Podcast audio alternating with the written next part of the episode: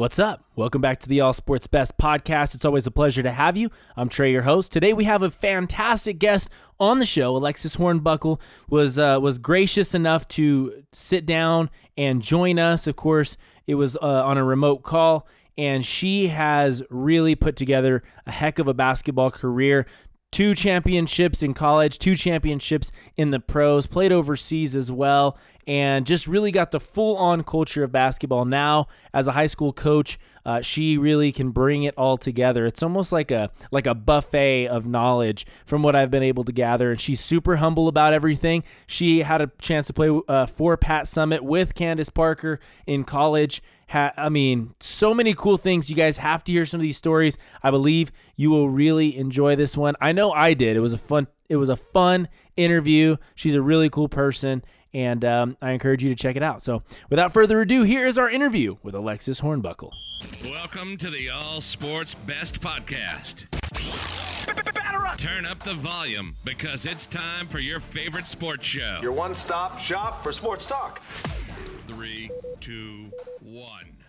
What is going on, ladies and gentlemen? You're listening to All Sports Best, the podcast. I'm Trey Gonzalez, your host, and very excited to introduce our next guest, a former champion, NCAA champion, a former WNBA player, and WNBA champion, Alexis Hornbuckle. How are you doing today, Alexis? I'm doing good, Trey. Thank you. I've got so many questions for you. I think your your body of work has just been fantastic. It continues to grow, and uh, that's just something that I love to see as a sports fan. And everything that you've done is is really incredible. You've had some great experiences along the way, haven't you? Oh, absolutely, I have. You won uh, two national championships at Tennessee, and uh, you got to play under a legendary Pat Summitt. You uh, had you know, you were able to go to the WNBA. It was it had to have been a mm-hmm. tough journey throughout the way. So can you tell me like when it was that you first were like, you know what, I, I think I've got a thing for this sport called basketball? Um honestly, I started playing organized sports when I was four, but I fell in love with soccer first. Okay. Um, I played basketball my older brother played. I mean, we're only 15 months apart. My dad coached and played, uncles, cousins. So I was I grew up in the gym, and probably around eight or nine, I started to realize, you know, like I'm actually pretty decent at this, mm. and just kept, you know, my dad said, "Do you want to play or do you want to play?"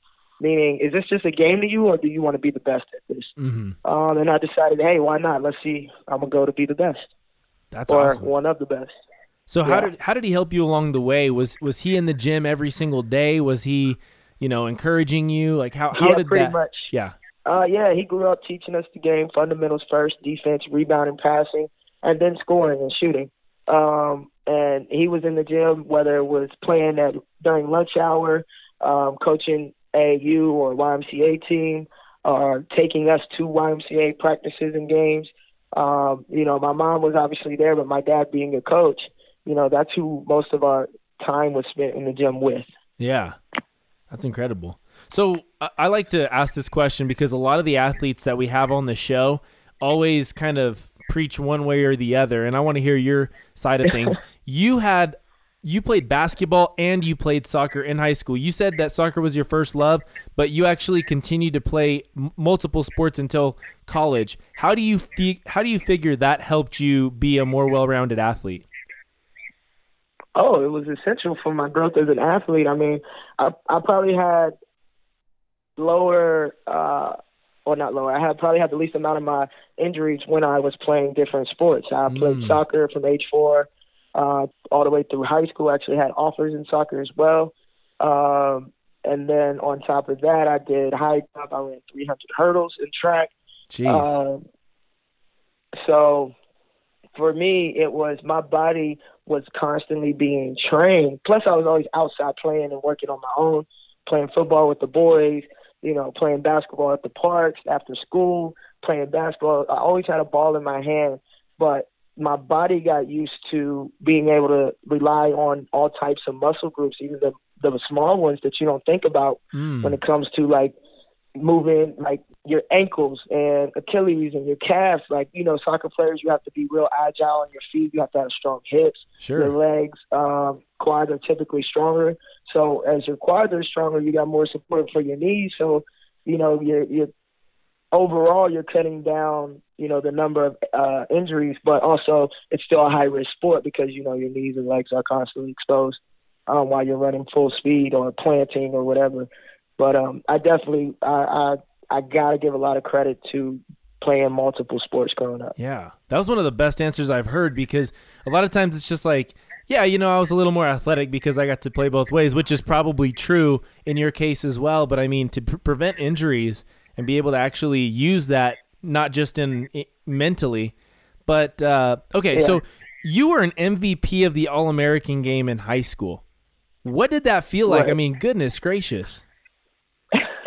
I mean, you had success uh, from like the get go, and then of course, University of Tennessee. That's not just a pushover school, obviously.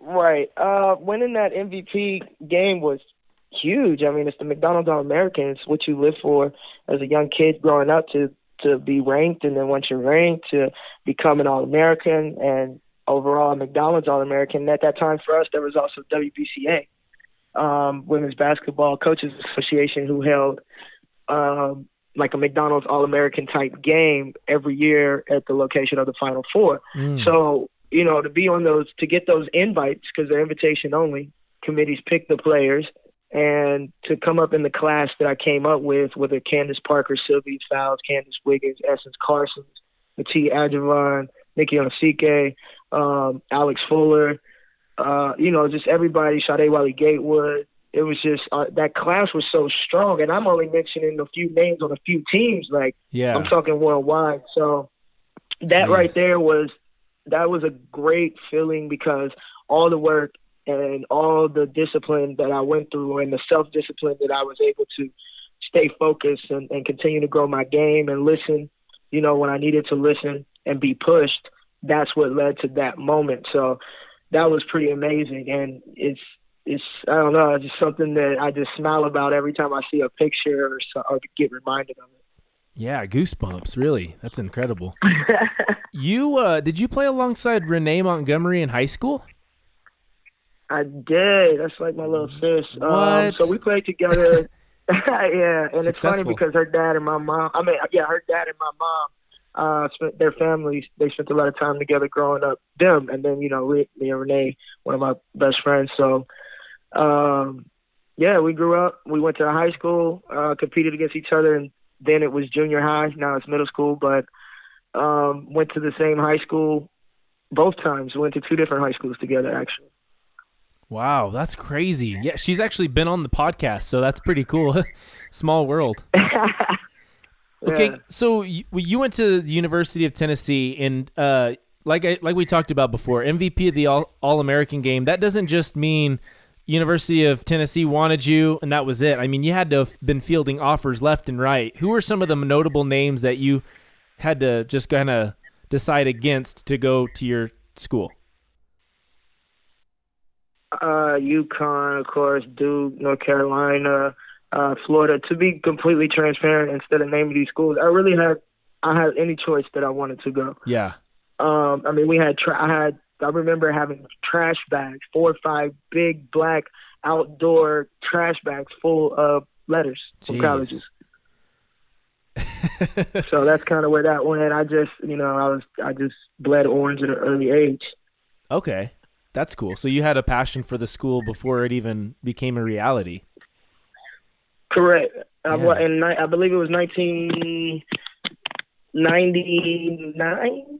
I can't. It was in the 90s when there was an HBO special on Coach Summitt and the Lady Vols in the Cinderella season, and Coach like the girls went out or something or didn't make curfew. Anyway, they broke a team rule and she put four trash cans on the end of each corner and ran them to they threw up until you know, all the trash cans got hit. Oh damn! So I was like, told my parents like, that's where I want to go. I need that. Like, I'm crazy enough to say, you know what? I need that. That lady's crazy, crazier than me because that's not something I want to do, but it's something that, you know, I want to know that no matter what, I'm going to be pushed, and if I slack off, I'm going to get pushed even harder to get back on track. I feel like that mindset's got to be rare because because the usual mindset of a of a of a of a star athlete is they got sweet gear, they get to go here and do this, and I get to get the spotlight. But for you, it was like I'm gonna improve, I'm gonna get better. Yeah, absolutely. It's um that's the, that's how my dad raised me. That was the kind of our culture in our household, uh, even in, in our family. So you know, to me, I didn't know any other way. Can you give us any uh, Pat Summitt story that maybe stood out to you? Something funny, something that crazy? I don't know. It, yeah, I'd tell you because I just brought this up uh, on one of my podcasts, Bucked Up, and I was talking about how, Coach, we were playing a away game at South Carolina, and I mean I was playing terrible, and so was the I was the backup point guard at that time. Loree Moore was the senior; she was the starting point. Uh, but we both were playing absolutely terrible and I forgot what I did. And but they were shooting the free throw, and I'm at half court, and she goes, "Hornbuckle, you look like you never touched a ball a day in your life." and I looked at her, and I was like, "Well, you recruited me." And that was the end of that. I didn't play the rest of the game, but needless to say. But that's yeah, needless to say, players, I definitely don't recommend you doing that. But I was just so shocked. Like she came at you hard. She mm. don't care if it's you know practice, uh, individual workouts, game. She will hold you accountable. She will find those buttons that make you say, "All right, coach, let me show you." Mm. Okay.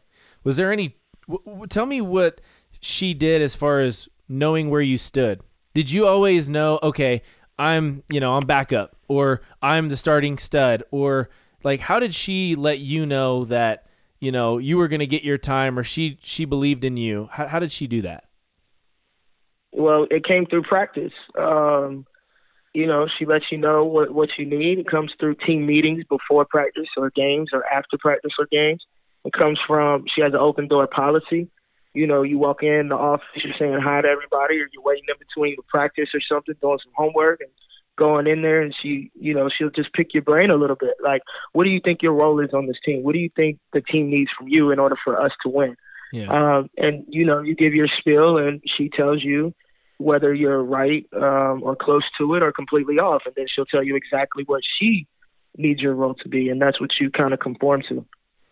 I got to know when you win a national championship, and, and in your case, it's two. Uh, but when you win one for your college, things change a little. I mean, they have to. What changed when you guys went from this Studley team, you guys were killing it, to actually winning the championship? Was there any difference on campus in the community? How did you guys get received? Oh man, we got received. I mean, our fans are amazing. Let's start there. Lady Vols have the best fans in the nation, and I know a lot of schools say that, but when you're playing every single game with 22, 25, 28,000 people, and you go to away games and it's it's flooded with orange, no matter what state we're in, no matter what team we're playing, no matter the t- the talent level of the competition, they came to support Pat Summitt and the Lady Vols. It, it's it's like they were so thankful. We, I mean, you have that big ceremony afterwards. So, like in the hotel, all the fans and family members and all of that. Then you go home to Knoxville the next day.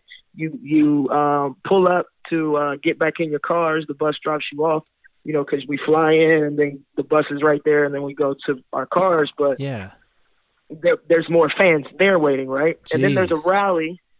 There's a rally that same day, typically like afternoon, and the place is packed. You know, that's when they give Coach Summitt her her newest Mercedes. Uh, oh, so she, yeah, she, got the hookup on the bonus.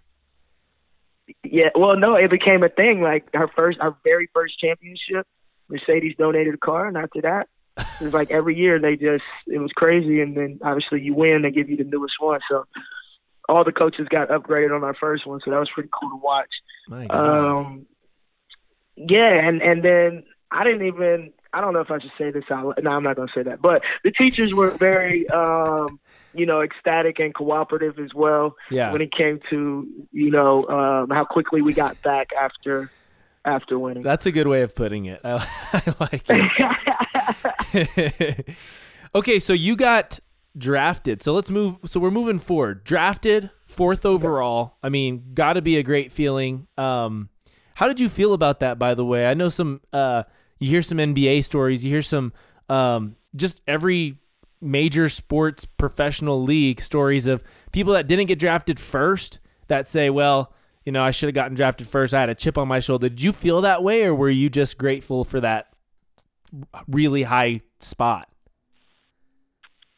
Um, I was grateful to be drafted at all. Number one, uh, okay. but as a as a competitor, I, I felt like I should have really been in that top three. Okay. Um, you know, because you talk about your top two, Candace Parker, and Sylvia Fowles.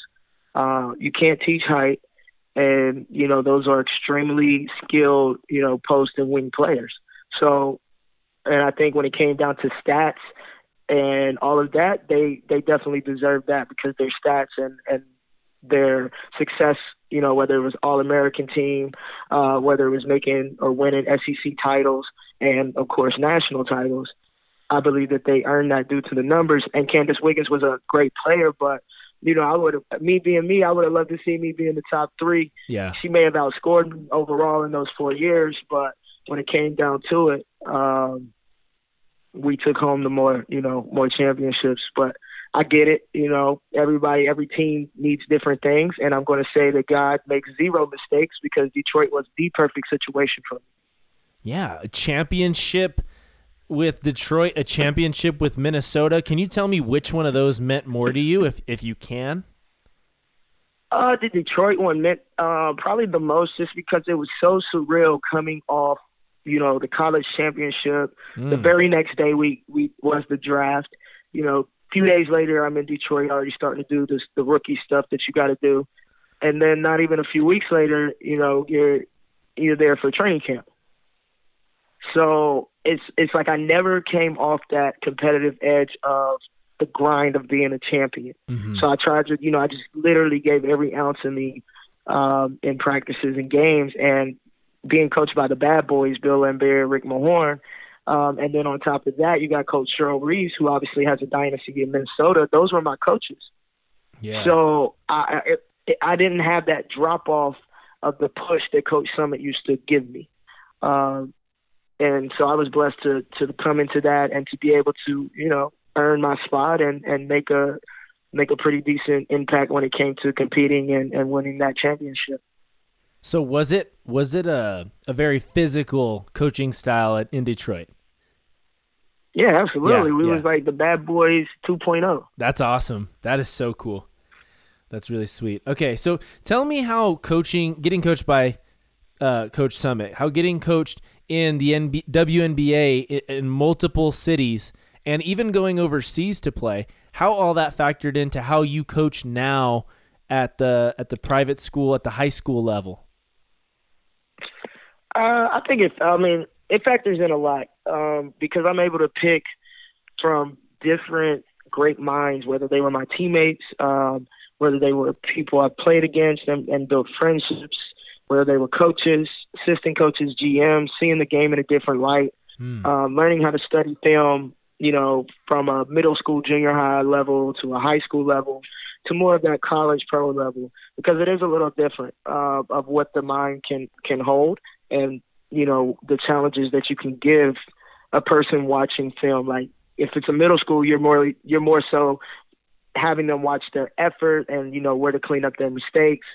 Uh, when you get to high school, it's like, look, this is what they're doing. You need to do this uh, offensively or defensively. You mm need to do this when when this happens. You have to be able to counter a lot quicker. Right. You have to be able to think on your own a lot more. So the study of the game becomes more intense. And then obviously you level up to college and pros, and you better know everything. yeah, you really do. So that's how that goes.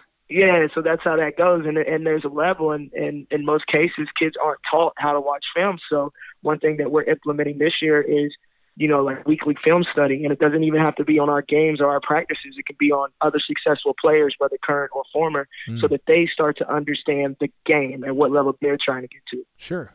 Sure. So I think I'm going to give you credit because extra credit. How about that? Um, when you coach college ball, it's not very, I mean, there's probably that rare player that maybe has a parent that's going to speak up or maybe a, a, complaint. It's it's probably there, but it's not very it's not very common. WNBA just doesn't happen. But in the high school, yeah, of course. you might just you might just have the hardest oh. job with parents more than anything. Is that is that's that present? part. Yeah. That's the worst part. It's not the kids, man. If the parents could learn to stand back and let their child develop away from them without micromanaging the coach, without demanding playing time, without you know causing mm-hmm. scenes, and it's really hurting the child because it's not the parents that we're trying to set up for these athletic and academic scholarships; it's their kids. Right. And some people just feel have to the need to uh, you know hover over their kids, helicopter parenting, and mm-hmm. you know, and and no coach is good enough. I don't care what their resume or experience is. They feel like they know more. They feel like they got more to offer. I mean, there's times when parents contradict you. You're telling your kid this. They go home. They working on something. You come back like, what in the world is this? Oh, well, my dad said it's better to do it this way. Mm-hmm. What? Okay. Right. And then I have to correct it. Then then we, as our co- my coaching staff, my father, uh, actually my girlfriend Sandra Garcia, she played at Wake Forest, eight years for the Puerto Rican national team and eight years overseas. Okay. Um, Steph Curry's aunt, uh, India Adams, is one of our coaches. Oh, nice. Josh Sheehan, he played at App State. So I take pride in picking with my coaching staff. Mm-hmm. Um, and we just we will talk to the parents like, listen, if this is the role you want to play, we will help you find another program where you can have a little more control because this ain't the one for you. That's the best way to go about it, but it's so hard to do. I feel like in today's um, in today's modern time, as far as like parents go and stuff like that, it's so overbearing. I feel like a lot of coaches give into that. So I think it's really cool to see how you implement some of the things you learned from your former coaches, and then of course your own playing style. Saying, "I'm sorry, but I've seen it, I've lived it, I've done it. It just doesn't work when somebody just is handed something." Yeah, absolutely. They, they, don't work as hard. They don't yeah. work as hard. Well, because they don't they don't know what it's like to work for something. They're mm-hmm. given everything. And when they're pushed, it's too much or my mom doesn't talk to me like that or I don't have to do I my parents tell me I don't have to do anything I don't want to do. Well, guess what sports? You're going to have to do a lot of what you don't want to do. Guess what's going to happen in life? You're going to have to do a lot of what you don't want to do. Let's figure out how even when I don't want to do it, I hold myself accountable and I do it anyway. Mhm. Absolutely. So love it. It, it. It's tough. It depends on why you do use sports. Are you doing it for the money, or are you doing it for the kids? If you're doing it for the money and it's only a business, that's where you see the coach, the coaches and and administrators conforming to the parents because they're the ones cutting the checks. Right. If you're in it for the girls and you have a solid foundation of what it really takes, then you'll type the the type of athletes and parents and families that are exactly what you're looking for because you'll be exactly what they're looking for. Yeah. Awesome. And I, and I love this because we do have student athletes that listen to the podcast and when they do so, I feel like sometimes I, I want them to learn a little something. This is one of the bigger ones that just has to be this has to be heard. So I love it. Thank you. thank you for that. No, thank you for having me. Yeah. yeah.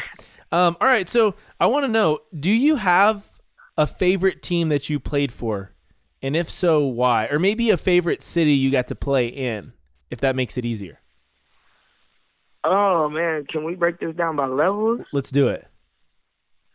All right. So obviously, my favorite team I play for is in college, Tennessee Lady Vols. Um, favorite team I play for in the pros, I'd probably say Detroit. Um, definitely say Detroit, not probably. And then okay. overseas, my favorite team I played for, um, I would probably say in Israel, Holon. It's a city called Holon, and yeah, those would be those would be the teams. Now the cities. Mm, while in college, I guess obviously we went to the Virgin Virgin Islands, so that was my favorite college city uh, that I played in nice. in the WNBA. Um, I mean, I love Atlanta. Period. So that's pretty sweet. I love yeah. going there. Yeah. Um, Seattle is very nice, but you know you got to catch the weather. It's always raining, but when it's beautiful, it's beautiful there. Um, and then overseas, Israel again. Like that is my second home. I tell people all the time, like I'm driving the back roads in Israel. Like I've been there, played like about five seasons there. So one of my favorite countries by far. Tell me what it was over there. Tell me the difference between basketball here in America versus overseas. Uh, well, overseas is a different style of play. Their their youth are underdeveloped uh, in terms of skills and fundamentals and the teaching and the level that they're at compared to Americans. But they understand the game a little different and the way that they move. Obviously, you have the Euro step, which is a huge part of the American game now, but yeah. that was common for them. You know, so there are a lot of things that we've taken from European style of basketball, stretching out the defense, your post players being able to knock down threes, your fours, and your fives. Um, so doing that and kind of slowing the, the game down because here in the in the states we're really known for speed and power and athleticism. You know, not every player is like that, but overall, uh, when, from the outside looking in, um, and it and it's very evident in practices or games when you know somebody a native from a country is guarding Amer- a tough American guard. They just they're not quick enough. Sure. You know, or they don't have that body type, so they're not strong enough. Not that they're not a good player. It's just we're developed different. Mm-hmm. Okay, cool. And and tell me about being a professional athlete. I always love to kind of hear a little bit more about what it's like, not just as that as an athlete, but any perks that you specifically loved. Like, I don't know, some I've heard anything from you know massages every week to just free gear on free gear. What was one? What were some of the things that you loved about it most? Yeah, definitely the re- the recovery process, massages every week. The the um, I mean because we travel com- um, we traveled commercial, so it wasn't the flights wasn't definitely the highlight, and we didn't. The hotels were nice though. I did stay in my first Ritz and Loews. Dang, so that was pretty dope. Yeah, That's pretty sweet. Yeah, that that that'll yeah, make a well, mark. that was like my first year in the league. Though we the the WNBA must have started losing a lot of money because that joint went down quick. But That's awesome. definitely the the accommodations and you know just how you everything that you have access to to make sure that you can put your body in the best condition it could possibly be in. Mhm. Whether that's massages, you know, the NormaTecs, the game readies, um, different different doctors, chiropractors. This is on top of your trainer though. So Oh, yeah. I, I just enjoyed that as someone who has terrible knees. I love that aspect of it. So, and I and I really do appreciate you being on on our show. You have a show, so it's this is time for the plug. Alexis, tell me, tell us about Oh. your podcast and uh, where we can find it and all of it. Absolutely. Thank you for this. Um, I have a podcast um, now, four episodes in, called Bucked Up uh, with Alexis Hornbuckle. Uh, the majority of it is me, myself. Sometimes I'll have a guest, but it's really just talking about things that are crazy or funny in the world that people be like, dang, that's effed up. But instead of, you know, cussing, we say bucked up. I use my name. Ah. Um, so that's yeah. so that's typically Friday nights. It's it's normally a short live show. Just um, another another way for me to engage with people and followers and fans and family. Um, and I love to talk and have a good time. So it's it's one of my fun podcasts. That's awesome. Um, yeah, and you can find that on volunteerroadshow.com. It, it goes live on Facebook, YouTube, and Twitter uh, every Friday. So yeah, check it out. Bucked up. Sweet, will do. And uh, with that being said, how much do I have to pay you if I use that phrase? What? But I'm gonna send you the contract. Okay, all right. I'll have to. I'll get that back to you asap. Um, all right, awesome. um, Alexis, before you go, do you have any extra advice you might give to young athletes aspiring to be successful in their sport, maybe at the professional level or just at the college level, even? Yeah, definitely. Um, any young athlete uh, or aspiring uh, professional athlete that is looking to really, you know, have a, a an athletic athletic scholarship and continue on to play at the professional level, you have to trust the process. It's not going to always be fun. It's not always going to be pretty, and it's never going to be easy. Actually, the harder you're tested, the more you're pushed. Mm. That's normally the area or the people you want to keep close to you. You don't want, you know, the, I call them the yes mans on your team or in your close circle because you'll never be able to grow. And greatness is on the other side of being uncomfortable. So you really have to be comfortable being uncomfortable. Um, and yeah, just continue to trust the process. You have to be your number one fan, but you also you have to be your the your hardest coach, your hardest trainer, your hardest nutritionist. You got to eat right. You know, listen to your body. Rest is just as important as the work the workload that you're putting in, uh, and be smart about it. And any athlete, young athlete, if you are looking to play in college or the pros, reach out to me. Uh, you can go to alexishornbuckle.com. You can contact me from there. You can ask questions. I always give out one free uh, phone call or Zoom or virtual meeting where we can talk about, you know, your plans for the future and how I can help. Yeah, that's awesome. Okay, absolutely. AlexisHornbuckle.com. That's where you can find it. Um, well, once again, thank you so much for being on the show. I wish you the very best, and I'm going to go and check out Bucked Up. thank you, Trey. I appreciate you having me. Thanks for listening to the All Sports Best podcast. Give us a five star rating on Apple Podcast or Spotify, and follow us on Facebook, Instagram, or Twitter, and join the conversation. Till next time, this is the All Sports Best podcast.